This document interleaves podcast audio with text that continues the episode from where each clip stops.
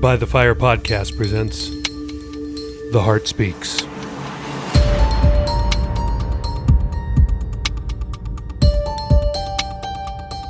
Written and performed by Dave Smale.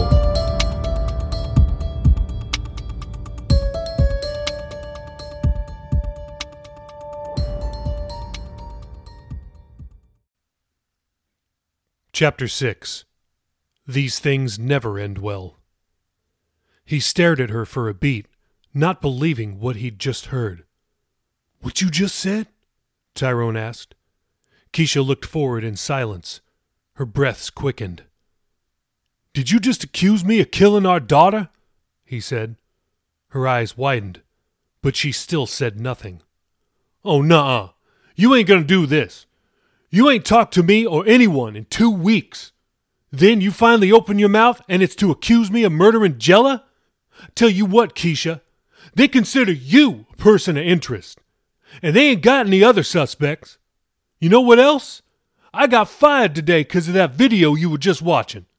Of course, they didn't film the part where the dude was on top of me choking me to death.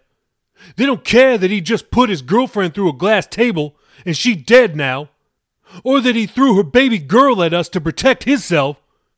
They only care about looking bad on the news. Shut up! Shut up! Kisha wailed, grabbing her temple, digging her fingers into her scalp. Her head and torso began to shake violently. What the? Kisha, stop! Tyrone cried. She did stop, but only momentarily. Kisha released her grip on her scalp, pulling her hands away just enough to see that her fingertips were stained with blood. She threw her head back and screamed so loud Tyrone covered his ears. She dug her fingernails into her scalp again, undulating forward and back. Tyrone rushed her, wrapping his arms around her to calm her down. She wasn't a small woman any more. Tyrone was barely able to hang on. He felt like a bull rider. Get off me! she shrieked. With a power that defied her size, Kisha released herself from his grasp. He stumbled to one knee. She leapt to her feet and darted for the kitchen. Tyrone raced after her. Go away! she screamed. Just stop! he called after her. Stop! You being crazy! Kisha ran to a cabinet, threw it open, and reached inside. In the next moment, a glass tumbler was flying at his head. He got his arms up just in time. The glass shattered, spraying in every direction and opening a gash on his forearm. He lowered his arms but quickly raised them again when he saw another glass sailing at him. Not fast enough. The weighted bottom of the glass hit him squarely on the forehead, shattering. Tyrone's head snapped backwards, and he went off balance. Blood ran down into his eyes, forcing them shut. A second later, a ceramic mug hit the top of his head and broke into several shards. Another glass hit him in the chest, but didn't break until it hit the floor. To his left, another mug hit the wall, exploding. His instinct told him to charge at her, tackle her, stop her. But she was his wife. He couldn't hurt her. Kisha had completely lost it. And, if he didn't do something quick, she'd empty their entire cupboard at him, then probably go for the plates. Tyrone cursed. All he could do was retreat into the dining room. Kisha, I'm bleeding. We both bleeding. Stop! The next sounds he heard were shuffling, then the door into their garage opening and shutting. Another noise. The automatic garage door was raising. It struck him that not only was this turning out to be an awful day, but this would be the second time today he'd chased somebody outside through a kitchen over broken glass. At least this time there wasn't malt liquor making the floor slippery. He crossed the kitchen, reached the door as he heard an engine fire up. She gonna drive? he thought. He threw the door open, barely able to see through the blood in his eyes. As was common in Virginia, their one car garage had no car in it. Kisha parked in the driveway, while Tyrone parked on the street. He ran through the garage, tripping over Jella's bicycle, then his shop vac, he got to his feet and wiped his eyes as Kisha put her Volkswagen Jetta in reverse. She punched the gas. The car's front wheel drive tires squealed down the driveway. Kisha cranked the wheel to the right when she reached the street, then mashed the brake pedal. Tyrone dashed into the street, hoping to get in front of the car, and hoping that she wouldn't run him over in her insane rage. But he was too late. Kisha slammed the gear shift and drived and peeled rubber down the street. What's she doing? Where's she going? he thought, frantically. Tyrone ran to his truck, patting his pockets for keys. They weren't there. Where were they? Nah, crap! He'd hung 'em up when he got home. He rushed back inside, snatched the keys, and mashed the remote start function on the key fob. Tyrone sprinted to the extended cab Ford F 150, not bothering to shut the garage door. Thankfully, the engine was already running. He flung open the driver door, jumped in, and wasted no time throwing the column shifter into D and punching the gas pedal. The powerful V8 engine's torque pressed him against the seat, while the fasten seatbelt warning chimed. Having no idea which way his wife had gone, Tyrone maneuvered through the neighborhood toward the main artery and only inlet, Norfolk Avenue. He figured if Kisha was trying to get away from him, she wouldn't drive further into the subdivision where most streets were either cul de sacs or dead ends.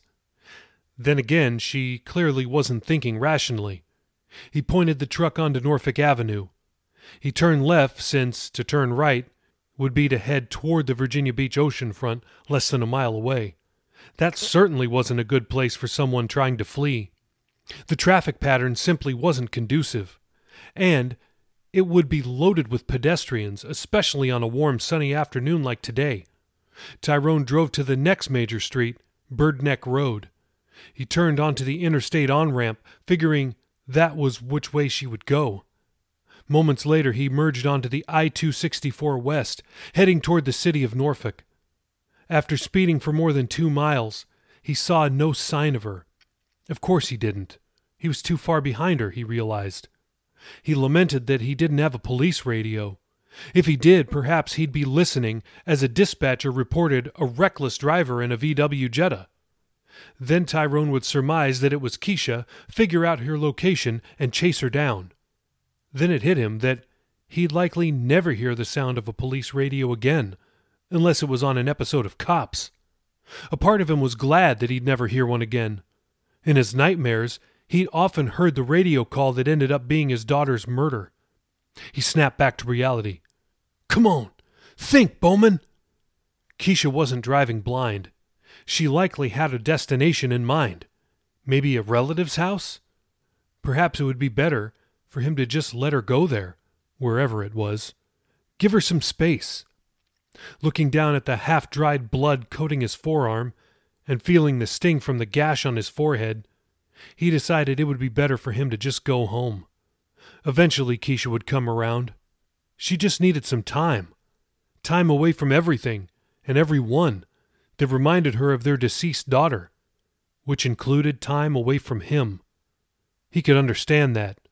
In fact, maybe being apart would be best for both of them. Jella had been the only thing holding them together, and now she was gone. If this marriage was going to work, it needed to work for its own sake. Staying together for the kids didn't do the parents or the kids any favors. Tyrone merged into the exit lane. As he approached the off ramp, he heard police sirens. In his peripheral, he saw flashing blue lights. They were coming from the opposite direction, and they were moving fast. Probably a high speed pursuit.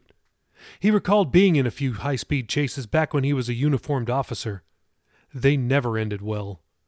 I definitely don't miss that, he thought. Tyrone was exiting the interstate as the blue lights passed. Curious, he glanced in their direction. He half expected to see a customized import race car being chased by Virginia State troopers, since they patrolled the interstates. But he didn't. Two Virginia Beach Police Department cruisers. In the same instant, his eye locked on the silver VW Jetta they were chasing. Time slowed as he focused on the driver. No! Kisha. Thanks for listening to The Heart Speaks. If you enjoyed this episode, please feel free to leave me a five star review on Apple Podcasts or Spotify. I'll be back next week with another chapter. Until then, God bless and thank you.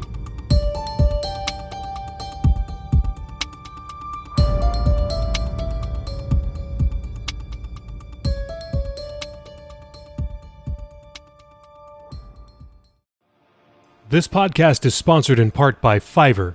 Click the link in the show notes. And if you purchase anything from Fiverr, you're helping not only this podcast, you're helping to spread the gospel all around the world, you're helping to stop the slave trade and human trafficking, and you're helping the persecuted church. Fiverr's an online marketplace for freelance services. Fiverr, it starts here. This is a work of fiction. Names, characters, businesses, places, events, and incidents are either the products of the author's imagination or used in a fictitious manner. Any resemblance to actual persons, living or dead, or actual events is purely coincidental.